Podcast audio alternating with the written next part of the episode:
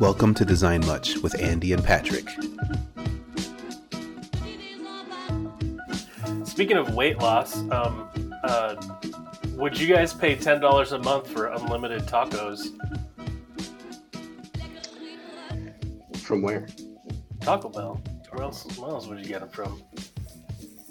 Um, yeah. If I That- that's a wait. What? How, say that again. Uh, if I said be to you, yeah, if I said to you, you could pay ten dollars a month, a subscription service, and you could get your choice of seven tacos once a day. yeah, You could have one taco a day with with seven choices for the month. Would you do it? for sure. Yeah, definitely. Okay, I'll send you the link. Really, it's real. It's real, one it's hundred percent real. they just That Taco Bell just launched their their taco. What's it called? Taco Lovers subscription service. Yeah, I can't remember what it's called. Yeah, Taco And Lovers have- Pass. If you have a Taco Bell on your commute, I feel like you're losing money if you don't do this.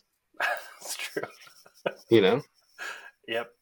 Here's the thing, though, because like I, when I first heard the idea that Taco Bell was going to have a subscription service, my ears, of course, perked up a lot. I, I'm actually a little bit disappointed because it's not unlimited, right, Patrick? It's actually you can have one taco a day.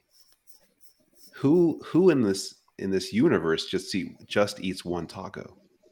When you go to taco, do you just eat one taco? Never. So I mean, but if you got two or three, one of those is free every day. You don't have to worry about it. That's true, but I, I would like to have. I, I feel like it's just not enough.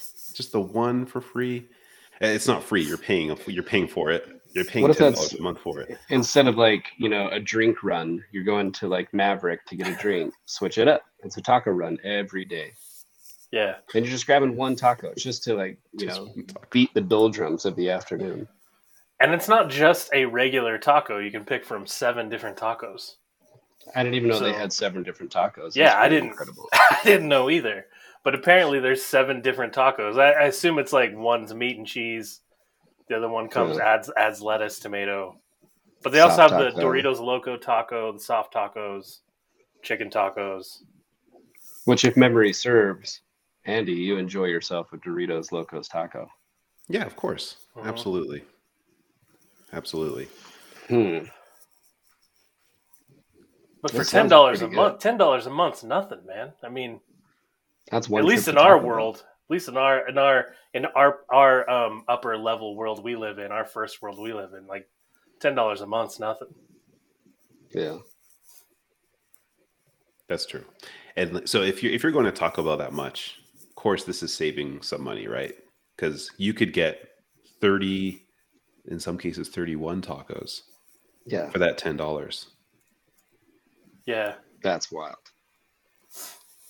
I want to sign up and then do the do the 30 day challenge, right? Like sign up and be like I'm going to I'm going to have a taco every day for 30 days and then see how I feel about see how my life is, right? If it's changed, how has Yeah. it changed? What level of diarrhea am I at? Am I at a 5 That's or a what I'm thinking. Yeah. Yeah. You should document it on TikTok and get real famous. Do it. Do it. Yeah. We'll do that cuz that's like Morgan Spurlock, right? When he did the McDonald's every day. Yeah, the super size me. Yeah. I mean, he did every meal. I'm not talking about doing every meal, just the one taco every day. No, so you wouldn't have health issues after this. That's the benefit. It's still a challenge. Yeah. That guy was like in critical condition after that. yeah, I think he's permanently damaged, right? Yeah, where you might permanently damage your toilet, but you yourself might survive with no long term effects. Yeah. Physically, I'd probably be okay, right? Yeah, one taco, sure.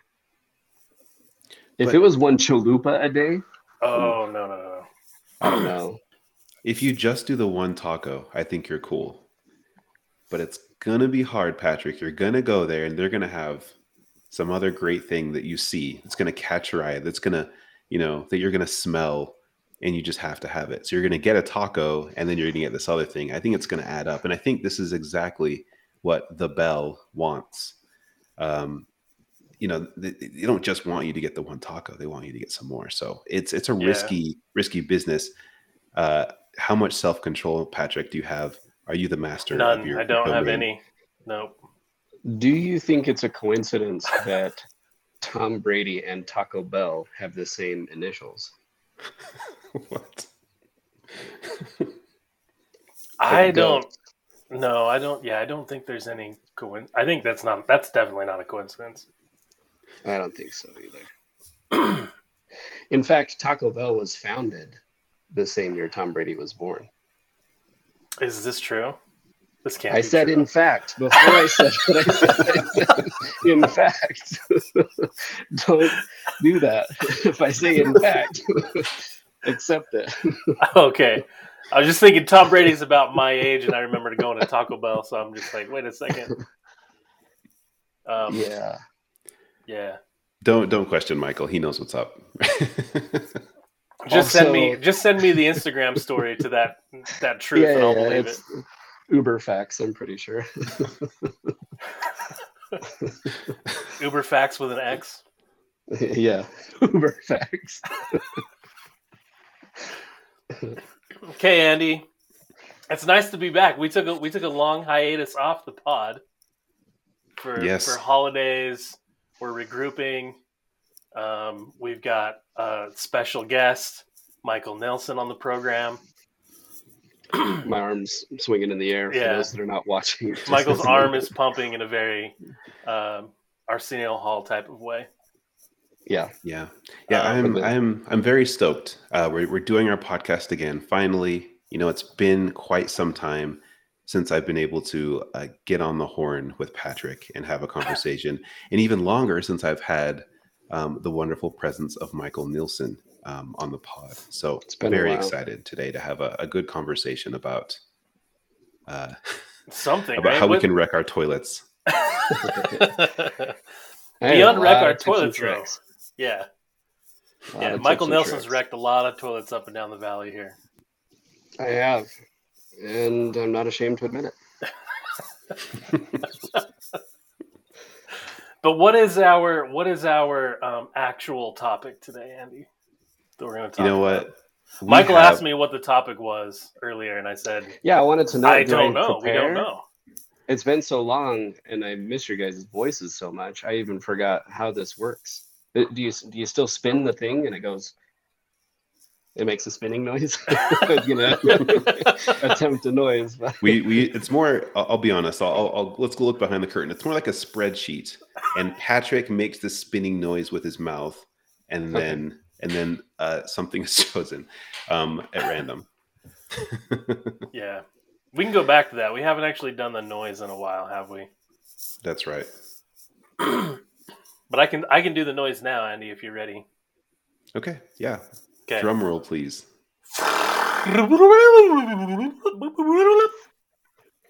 It's like three different types of spinners. yeah it's a it's a very it's, It's a a- very yeah, advanced it's- spinner It's that's advanced. It, it it's analog and digital, and It started like the one from the board game Life. You remember Uh-huh. that game where you spin the thing like, and then it went into The Price is Right showcase showdown. one dollar, one dollar, one dollar. yeah. and actually, if you could see it on my desk, it actually morphs into that exact thing. It's pretty wild.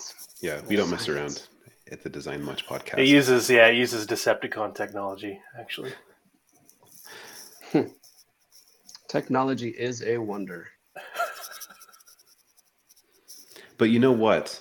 There, there are other wonders in this world, and we actually have a user that submitted a wonder and or a topic to us that we're going to discuss today. That's a trend. That was a good one, right, guys? Well played. segment Well played. wonder. Yeah.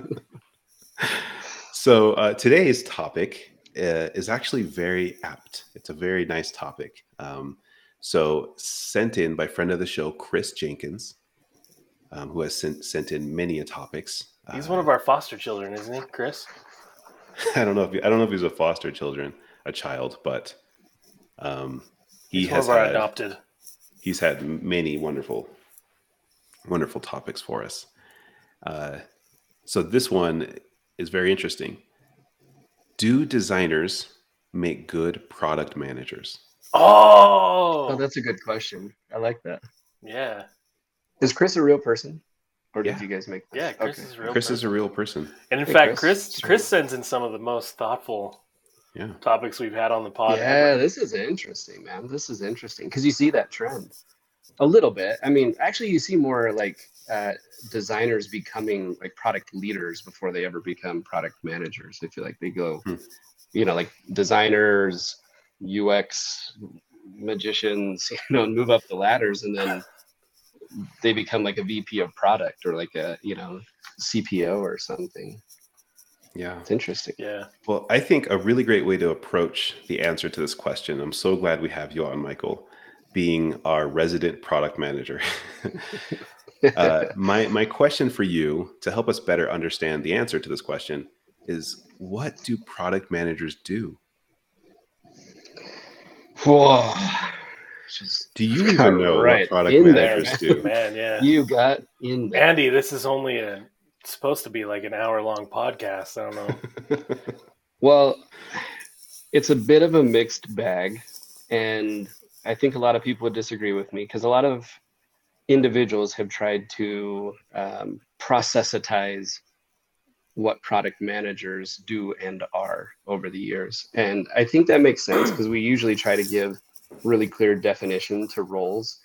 Um, but there will always be ambiguity uh, and the ability to deal with ambiguity for really good product managers. And the reason that I say that is product depends on the company, on the organization, on your goals, a lot of those different things. So I've worked in a lot of early stage companies where product market fit was the most important thing. the lights just turned off. Hello. so I'm done. That was a sign from God Yeah. to shut up. Don't spill the secrets of product market fit. It's a lie. It's a lie. well, and yeah, so early stage companies, the first few product managers are looking for product market fit. Product market fit is often misunderstood um, because it is also a changing definition. So at different states of a company, you're fitting your product to different needs. Um, but if you're always customer centric, then you're starting at a really good spot. So I would say at any organization, the main thing that is constant is product managers need to be very customer centric. They may not understand um, the ins and outs uh, that a UX designer may understand, where you're getting into the nuances of interaction design and how a customer may interact with a product. But the best will understand the needs, the goals, the hopes, the wishes, the wants of a customer. Those will be the best product managers. Um, so again, like early stage company, you know, you're really focusing on product market fit. You're probably going to be doing a lot of things data based, but you may be making some very, you know, gut decisions to make sure that you're keeping up with the pace of the company, pace of demand, all these different things. As you move up to like enterprise level companies, it becomes a slower moving machine and product managers fill a more project management role where they're still being innovative and trying to create new and, and better things and stay at the cusp of whatever industry they're in. Um, but there's just a lot more moving parts. And so uh, my experience at a large company was it became much more of a project role where I had um, teams in Israel, in China, uh, in Minneapolis, and in Utah and I'm trying to help them all with requirements and objectives and sprints and all these different things. So my role was far less of like being in the weeds of um, the the market and like what was new and next, and a lot more in just executing on the plan that we had laid out. So you know those things kind of change, but um, by and large, the the main role, if you're not a very customer centric and customer empathic product manager, you're probably not a good product manager. If you just rely on data and uh, you just focus on execution, then you're missing out on on being really excellent. Which you know the most excellent PMs are the ones who build stuff that matters to customers. So um, there's a lot of words without saying much, but you know uh, I think you've got to strike a balance of of being really creative. Um, you got to have a, a good set of skills as it pertains to data. Um, got to be a bit of a risk taker. You know, there's a lot that goes into it, but um, yeah, and have to think some more upon that. That that's awesome. That's a great answer. I, I love I love that fact that to be a good, and I think you said in fact, right? Right, Michael. In fact. Yeah, I say in fact it's a true. lot to sound smarter than I am. but when you, so but far, like we learned earlier, not worked out. People call me out all the time. in fact. In fact, that is not true. We all know that. but I love I love how you're saying like the customer centricity is so important to being a good product manager um, because uh, I I love hearing that from a designer perspective because sometimes you you work with product managers and you you may or may not feel that that they may bring a lot of the business side of the decisions uh, to, to, to the table essentially, and you, the designer, are supposed to bring the user side to the table. But I think, in fact, like in fact, you got me, mm-hmm. Michael. Mm-hmm. Um, mm-hmm. That if if both of those individuals that are working together, the, the designer and the product manager are aligned on those those basic customer um, needs and goals, right? Yeah. Um, then the product manager still can bring the business side of things and the very high level business strategy and vision while the designer can work on the low lower level like um, interactions and yeah. understanding their behaviors and bring those things to the table to make the right decisions. So i yeah, i'm saying i agree. I think that's great. and, and, i would clarify too I, I think it's also misunderstood product market fit is just like customers are happy. Product market fit equals more sales in your targeted area. Mm-hmm. so we've had experience with um, products that don't have product market fit you may have a love group you may have people that are like oh i really really love this. But if they're not paying customers or in some way you can derive value from them then you know your product market fit i mean any company in the world can have product market fit if they make everything free. Um, but what you're actually looking for is product market fit equals sales in your targeted area of focus. So whether that's you know uh, in in some um, consumer products, maybe free is the first path. Um, but if you're not able to monetize on that, then yeah, the, your product market fit. If I started a consumer goods company today and gave everything away for free and was like, it's crazy, I've got a million customers. uh, that's not a, a, real business. So yeah, that is good call out on that. The, the product market or a, a product person should be keeping in their mind the business outcomes and objectives, but marrying those ideas together that product market fit is customer centric and uh, you know as well as business focused that's that's how you're going to be successful. Yeah. Awesome. i think the real question here too is because as you've described it and as i've worked with pms too in my in in my career the the empathy that a pm needs to have the the user centeredness that the pm needs to have all that kind of stuff that you're talking about so that they can be a good pm the part that's missing from the design side is really just the business end of it right? So it's like could is that the jump that a, that a designer would need to take to go into the PM world is understanding the business side of it more? Um, is that really the hurdle? Because I, I feel like beyond that, everything else kind of overlaps. Yeah, I wonder if it's too like you know we've talked about this. Product people and designers have kind of ego issues. You know, a lot of product people that um, just make guesses from their gut, and then if you challenge them, it's like you're challenging their livelihood and they're calling their babies ugly and stuff like that. And then same thing with designers. So if you you know question in like a design review or something, it's like, look, I'm the designer. Why don't you shut your mouth and let me design? And I think that's probably any leader probably needs to remove that ego. Um, in order to even become like a, a very great PM. We talk about good PMs, but to become a great PM, I think designers have to get rid of a little bit of that because um, as a product manager, there's an acceptance that you're going to be wrong uh, and have to say no and you know get kicked in the teeth a few times. Um, and I wonder if design designers are are you shielded from that at all? You know, um, are you shielded from like the blowback of a bad decision or um, a bad release? I, I think I think so on some level. Andy could probably speak to this more too, but like I feel like yeah, because because you're because as a designer you're sort of creating you're, you're sort of creating a deliverable, right? Then you're handing that deliverable off to the team to then be built, your your next item of business is moving on to the next deliverable. It's moving on to the next prototype, and so I think you do get shielded quite a bit from from that reality, from that world. I don't know, Andy. You have any thoughts on that? Because I, I, feel like I don't design much anymore.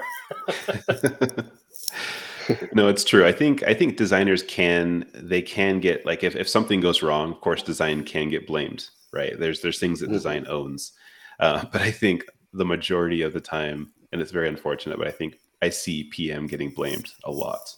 Mm-hmm. Um, engineering, if, if, things aren't going well for engineering, a lot of time, um, not all the time, but I've seen um, them pointing the finger at PM um, yeah. versus design, and I, I, think there's a lot of pressure on, on, that that individual, a pressure that I I, I don't uh, I don't necessarily think is deserved um, because there's just there's just so much decision making and so much that has to happen with that role that it's hard to know everything and get everything perfect and get everything right. Um, but I, I do think for the most part, I would say design does have a shield, and it's um, oftentimes the, the product manager that's shielding the design. They're the ones that are that are getting blamed and have all of the pressure on them. Um, I don't know why exactly. Maybe because they're the the ones managing, not not per se like managing the designer, but managing the entire product. Like they're the ones that are making the very high level decisions, and so they're the ones most likely to blame or to praise um, most. Um, yeah. But I don't know if they get all the praise. I don't know. Maybe it's engineering that gets more of the praise. I think, I think it is. I don't get any praise, but I make a ton of mistakes. So this is I'm very familiar with the scenario. It's more, yeah, it's more related to the failures. yeah, the successes. Talk, failures. talk all day, boys. but it, but it's true. We've had this analogy before, where like a like a like a development team or a product development team is like a is like a band, you know, like a rock band or something like that. and the PM is the lead singer in my mind of all of that because they're they're mm-hmm. the ones that interact cross functionally generally with other departments like sales and you know CEOs and leaders and, and but they're also the people that are are also sort of putting the vision together, right? They may not write all the lyrics, they may not write everything, but they're putting they're setting the tone, right? They're and they're they're mm-hmm. they're up front. So yeah, like if if if Axl Rose has a bad day, right, it reflects on Guns N' Roses, not just himself. versus like you know, Duff McKagan can have a horrible day and nobody gives a shit because nobody even knows who he is. So I feel like it's true. And our audience probably didn't know who Axl Rose or Duff McKagan is, and that's great. that's totally fine. But um, here's what I'm thinking. You're bringing up a good analogy because uh, you know Paul and John they wrote a lot of the songs, and to me that's like the product manager and the designer together. So in some cases, I think a designer is almost interchangeable. Well, Andy, we've worked together, and I like it when uh, designers can be in a position where they can make decisions and. Be more knowledgeable about certain things. So if an engineer has any issue and is like, "Oh, the requirements from the PM suck," um, that a designer can be like, "Well, let me take a look and I can answer," because uh, you know oftentimes uh, PM's mind is occupied with what's coming next, what not necessarily what's happening right at the moment. Yeah. Um, but this is the analogy, you know. So we've got Paul and John that are writing songs together. What about George? George wrote some bangers when George went out on his own. but in the band, he's just smiling and everyone's ignoring him. I mean, it wasn't really fair. So I think you know the best, best, best teams and the best PMs are going to recognize that that it is a cohesive team and that we shouldn't be placing blame here, there, or wherever. You know, I I will take things on my shoulders as a PM because ultimately the decision is mine. Um, but a team that doesn't understand that like blame and success is shared is mm-hmm. a, a, pretty you know dysfunctional team. Um, but that has nothing to do with the question that was asked. It just, you know, I loved that analogy. Wanted to go with it for a little bit. So thanks for indulging me. no, I think I think that's awesome, and I think it applies to that too. Like, because we're trying to understand, like, if a designer can make a good PM. So, do we think that designers, uh, let's say, let's say a good designer, you probably have to be a good designer, and probably have to have some of those attributes that you're talking about, Michael. They have to be able to um, be a really good team player, to be able to make sure that um, they're not the only they're not the league singer as we're we're talking about like they're not the only one getting all the credit but the, the designer should get credit for what they've done the engineering team should get credit for all the hard work they've done and they have Yeah. to make sure that's shared is what you're saying so if if a designer can pull that off i think so right they, they can um, definitely become a pm and i think if we uh, if we consider designers that are good designers um, patrick and i talk ab- all about this like designers that are good designers are ones that are humble Mhm. uh, and you're, you're just saying, Michael, a, a good PM is one that is essentially humble, that doesn't have that ego. Definitely. So I think if you are a designer that doesn't have the ego, that is customer centric, I think you are somebody that is, I guess, uh, po- a potentially good candidate to become a PM. Um, I think so. I, I definitely think that that's that's a, a possibility.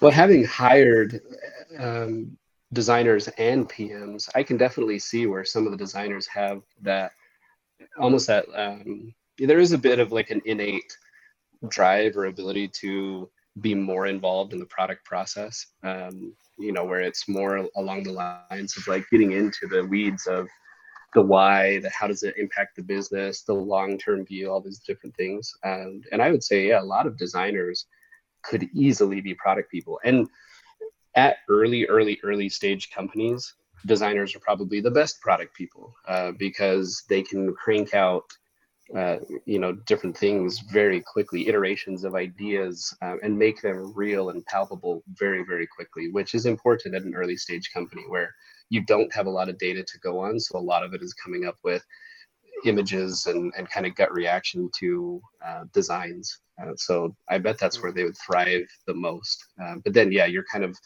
as you grow an organization, you're flexing a lot of muscles around your ability to prioritize, your ability to do research, your ability to uh, to motivate a team, uh, your own you know product development team. So you you start to have to develop some other muscles that maybe are unfamiliar, where you're coming from here here's the priority work on this design this you know back and forth for a little bit and then on to the next uh, there's a little bit more in the way of staying on a, a long-term view and a, a business focused view as well Mhm. And if I think back, so uh, a few episodes back, episode 126, we had um, Derek Bowman on, and he was uh, he's a designer that uh, actually did at one point become a product manager, and he the whole topic was so interesting. I, I love this episode where he talked about why designers should do more business stuff. they should, is designers should business essentially. Um, and there's just like there's a lot in there that i learned that I, I can't even remember all of it right now. I have to go back and listen again but there's just a lot in that episode that i learned that i just don't know that that designers aren't good at you know like um, product managers are so great at communicating across they have to they have to be so great at communicating across the whole company. Um, working with so many different uh, departments uh, to make sure that that that they're getting feedback from all of them that what they're working on is you know being noticed by all of them. And there's just so much communication that has to happen that designers hmm, I, I guess i can speak for myself that i'm not good at as a designer and that i really appreciate working with pms that are really good at that sort of thing. Um, but i think I, I guess i'll say from a general sense maybe designers aren't as good at being able to speak the language of the the business sort of language with executives Hmm. uh, that that product managers bring to the table. They're not as as great as being uh, the hubs to the spokes of the rest of the the company and being able to communicate their their message, their vision, and receive feedback from everybody. Uh, I think those are things that that product managers really do well. That designers should get better at, but they're not always doing that because they're they're very focused on the user. Like we Sure. we're we're out there researching, talking to users, designing, um, whereas um, product managers are always really communicating so well with the rest of of an organization uh, of a company essentially. And I don't know if designers can make the time to do that or not, but um, I think definitely um, listener check out that episode 126 to understand um, some of the differences and how you can kind of get into that that business mindset as a designer and, and where it actually can become helpful um, for the design s- sort of thing because there's a lot out there that I just don't know.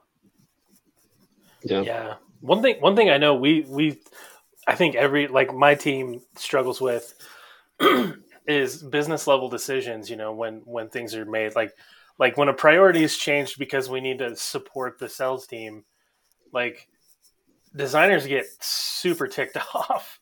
Right? it's like, hey, we're working on these projects that we know are great for users, but like like back to your point, Michael, like with the with you know product market fit and finding are we, are we building the right product for our segment and all that kind of stuff.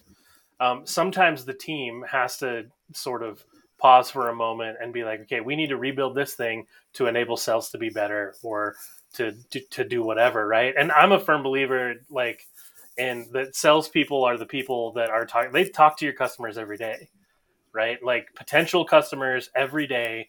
They're the people. Like designers always think we know everything about the user, but we're there's out of out of all the departments in the in the company generally designers don't talk to nearly as many users as the sales department does and your customer support does mm-hmm. so so we have to sort of check ourselves that way and so i think but, but we get in these we get in these realms where we're caught up in this thing right? It's like hey we're working on these projects. Um, and a lot of times it's just it's more of an awareness thing right? Designers will get irritated that we're making this decision but then once the decision is explained, and once you see the ramification of the decision later, um, and you see the success, the success that happens after sort of pivoting for a second and doing something for sales if needed, um, I think it it clicks right, and it's like, oh, that is a part of the user experience. You know, that's it's not just somebody using the application to the best of the ability, but somebody purchasing that application, going through a demo process, going through all of these things that that is really valuable and we have to design that experience right?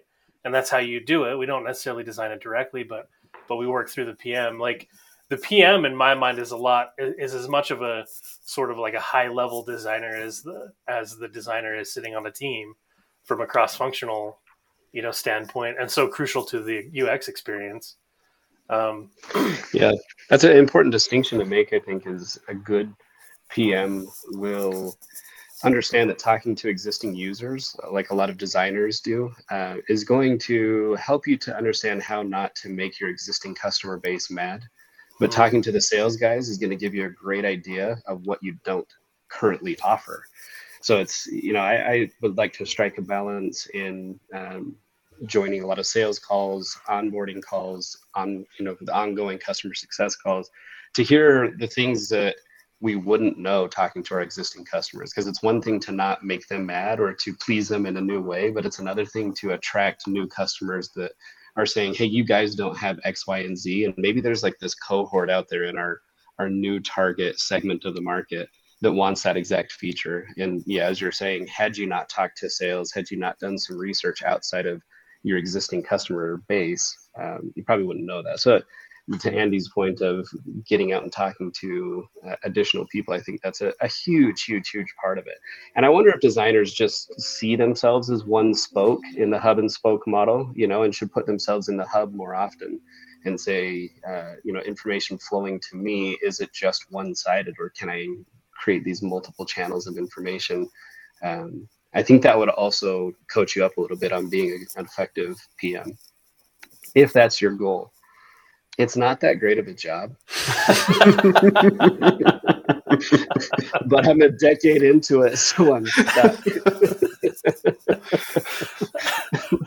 can't get out. There's no escaping. Done. I'm just kidding. Anyone hiring out there? All jokes. All jokes. I love my job. I think though. I think though. Like in every every growth conversation I've had with my boss or my manager, becoming a PM comes up, right? Like you go in and say, "Hey, look, I'm kind of like I've been designing for a while. I want a new challenge. Like, what's my new challenge?" And and as a designer, like a lot of times your boss is like, "Well, you go into product management, you know, like that's a that's a different challenge." Um, but as a designer, I think you do get to a point where it's kind of like, what else am I going to do? And there's a need, like you guys brought up earlier, there's a need to make a greater impact, I think, than what you currently make as a designer. You know, like you, you don't paint with the medium, like you don't you're not painting with the paintbrush, right? You're designing a mock-up that an engineer is going to build. You're designing a mock-up that that was prioritized by a PM. You're designing a mock-up that is based on some other management designers, you know, you know, overall vision of like a design system or anything else, right? So like you're always working with these other tools, and at some point in your career, you come to you you you may you may I'm not saying everybody is, but you may become unsatisfied with that particular thing that you're doing, and I think that's the spoke thing you're talking about. I think sometimes designers get stuck and sort of realize that that's what they are. Um, and they want to be more of a hub in some form or fashion. At least personally for me, there was there was there was two there was two options. Right when I got to that point was I could go into product management, which seems seemed kind of natural to me, um, and then there was go into management, right, like leadership. And then I guess my other two options, the third option I'd add to that too is I, I did try front end development at one point, which I've seen other designers do as well, right? Go kind of go mm-hmm. into the more the development side as a challenge. And I feel like becoming a PM is probably the most natural thing a designer could do if they didn't want to just continue designing, but they wanted to make a greater impact on the product because that's where you're going to make a greater impact on the product, right? Is being able to actually paint with that brush and make those decisions. And, and instead of making just like user centered type like interaction decisions, now you're making decisions that shape the usefulness of the application you're building, right? Not just the usability. And so I think it just seems really, it just seems like a natural flow, which mm-hmm. I have no interest in because I look at, I look at PM as, I, I look at the side of PM where they're like Neo fighting off all the Mr. Smiths, you know? And I'm like, that's the part I don't, I don't think I would enjoy. So I kind of stay away from that. But I think for a lot of people, I've known a lot of designers. I know a handful or more of designers that have gone into the PM world, and they've all all of them have been successful. So I think there's I think there's a good like training ground there as a designer to kind of move off to that off to the off to that other side of things and and become yeah. You know become the decision maker more or less. I could agree with that. I think it's probably a bit of introspection is needed before you do so because there's like you're saying, is it what are the reasons that I want to go into product? That's probably where you start yeah. out. And then mm-hmm. consider the skills that you do have and the skills that you're willing to work on. Because uh, if you're just not really a strategic thinker, if you're just, you know, your mind isn't on the big picture, if you have no interest in the business side of a business, then probably don't do it, you know? Yeah, and, probably and not the best like, choice there's also the parts that really are not fun about it, like being told, uh, you know, kind of fighting off competing interests because your your interests are going to be coming from everywhere: executive mm-hmm. level, customer, sales, support, CS, engineering.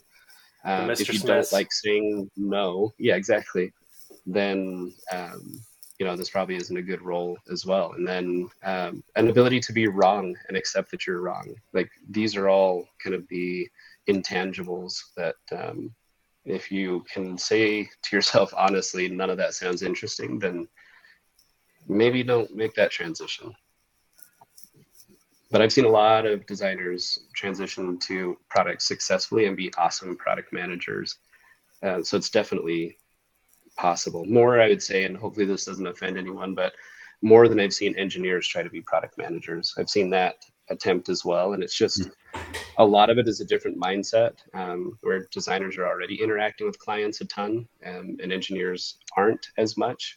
Um, and if they are, maybe they just haven't worked on those skills of interviewing and, you know, information gathering. So, yeah, it seems like there's an experience gap there that could be pretty steep. Yeah. I mean, I if we're it. taking if we're taking the band analogy, I mean the ultimate the ultimate designer to become PM would be Dave Grohl, right? Oh man, my hero, Dave Grohl, but, coming from the coming from the drums. That's like those are the guys that are are really unicorns. I was asked so, someone recently asked me like, "Hey, do you know a product person that also has design chops?" Because they're early stage and that's what they were looking for. And I was like, "Good luck." You know, I, that's that's like a, a PM that's like also like a data scientist. You know, you a lot of times you kind of get one or the other and not necessarily both in the same package. Um, a PM who's like just a strategic thinker can you know kind of wear a bunch of different hats. Um, that can also design really really well that's pretty rare or you know also a, a data scientist who is like incredible at data analysis who also is a very long-term strategic thinker um, those are just it's rare to find but if you can find it yeah you're in you've got a dave grohl on your hands and you're about to start one of the greatest bands of the last three decades Yeah. four now maybe who even knows dave grohl is kind of eternal when did foo fighters start i mean he was he was drumming and basically a nobody and then Yeah, he was in this no-name band called Nirvana, Nirvana. for a while, and then uh, and then after that sort of fizzled out. Um, yeah, he started the Foo Fighters like the next year. in a way in a way it fizzled out how do you replace kurt cobain as a frontman Yeah. that's what happens when i leave products i'm like a kurt cobain i leave products and dude, they just, Just die. like a gaping A real, hole, yeah. yeah or they go wildly successful whatever Well, did we did we did we answer Chris's question? I guess that's the that's the big question.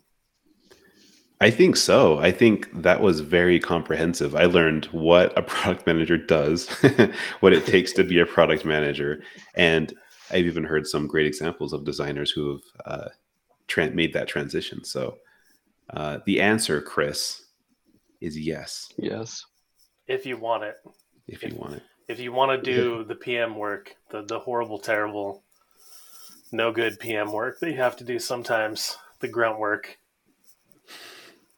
Yeah tread tread lightly you know look Yeah. uh, look at it knowing that from my perspective on the other end it's not all great. I should give a caveat. It's a lot of fun though as well you know? Like it is fun. If you like responsibility if you're okay with waking up in the middle of the night feeling urgency um, which i like then it's a really good job You're And really then- selling this. and then when you start to manage other PMs, you can warn them about this. You can, you know, coach them on how to deal with their emotions.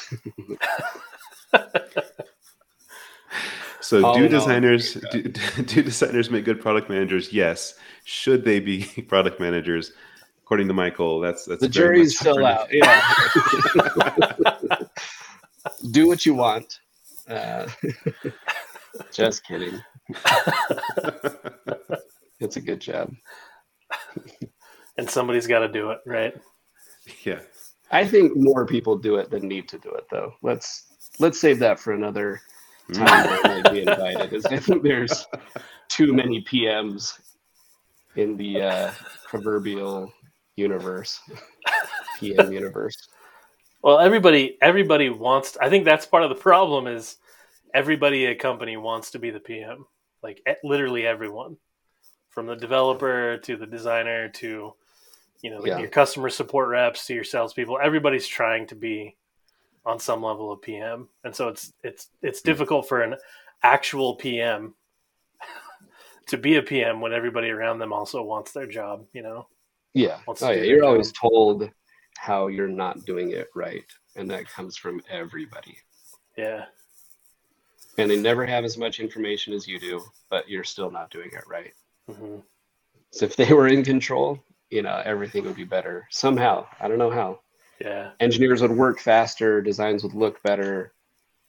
Somehow it would all change. I think that's why I like the design world a little bit better, just because it's it, from from that standpoint. Like, there's a unique, there's a little bit of a unique craft you can develop Mhm. that nobody else can really do. Like, like you could, like people. I would constantly I hear other people from other departments. You know, hey, I read this blog post last night about, you know, a Yeah. better way to prioritize, and it's like, oh, okay. You know, I feel so bad for the PM having to deal with this crap all the time. But you don't really see that too much on the design side, and you definitely don't see that on the development side just because of the technical the technical Mhm. hurdle but you know occasionally you get somebody that's like hey i read an article about you know designing or whatever and you can usually blow it off pretty easily because it's you know because you're the expert but it's it's it's kind of nice to have that craft brutalism is in in architecture and software. In architecture and software. Oh no. Yeah, guys, don't dismiss that. In fact, Okay. you should probably you- redesign your apps today. Did you get off one of your uh, one of your uh, medium posts the the year wrap ups, the 2021 wrap ups? That's Those how are my I favorite. my life. Yeah, Yeah. I I don't make my own goals until I read those, and then I shift accordingly. You're like, wait, brutalism is in, drop shadows are out. All right, time to move on to 2022. yeah, Well, Cool. all I know, you guys know that show Dirty Jobs? hmm Mike Rowe. Yeah. Has he done one on PMing yet? He's he's just- brave. He's brave, but he's not that brave. This is the cleanest office in Silicon Valley. Currently, there's like HEPA filters in the air because of Omicron. Cleanest environment possible besides a hospital. But then he gets into it. He's like, "Ooh, ooh." Goes home and throws up for three hours. I clean sewers in San Francisco, but this this is the worst This job ever. Repulsive. Whatever you're paid, you're not being paid enough. it's six figures, micro. Still, Still, should be seven minimum.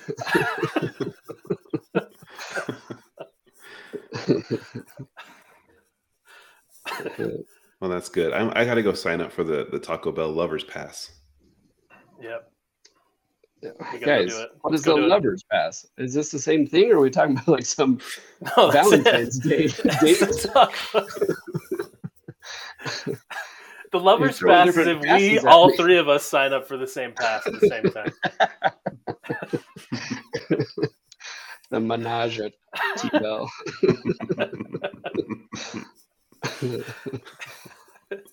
all right, well, uh, let me come back if you are all- all right with it. I'd love to be on the the next episode where you need a failed PM. I'm happy to jump on. Okay. We have the we have the other random question about product management that we get once a year. yeah, once a year is fine. More would be better. Okay. Yeah, well, thank you. Thank you, Michael, for your insight, for your wisdom. It was Yeah, great. guys. I appreciate it. Yeah, thank you. It's always fun. Thanks for listening to the pod. Real quick before you take off, we need your topics. Shoot an email to topics at designmuch.org or go to designmuch.org slash contact and fill out the form. If you enjoyed this episode and want to support us, go ahead and share the pod with some friends, coworkers, your weird aunt, that guy who takes your money every morning at the McDonald's, your hamster, really just whoever you want to. Lastly, go grab a Design Much t-shirt at designmuch.threadless.com and wear it freaking proudly. That's it, guys. Now have a good week, design nerds.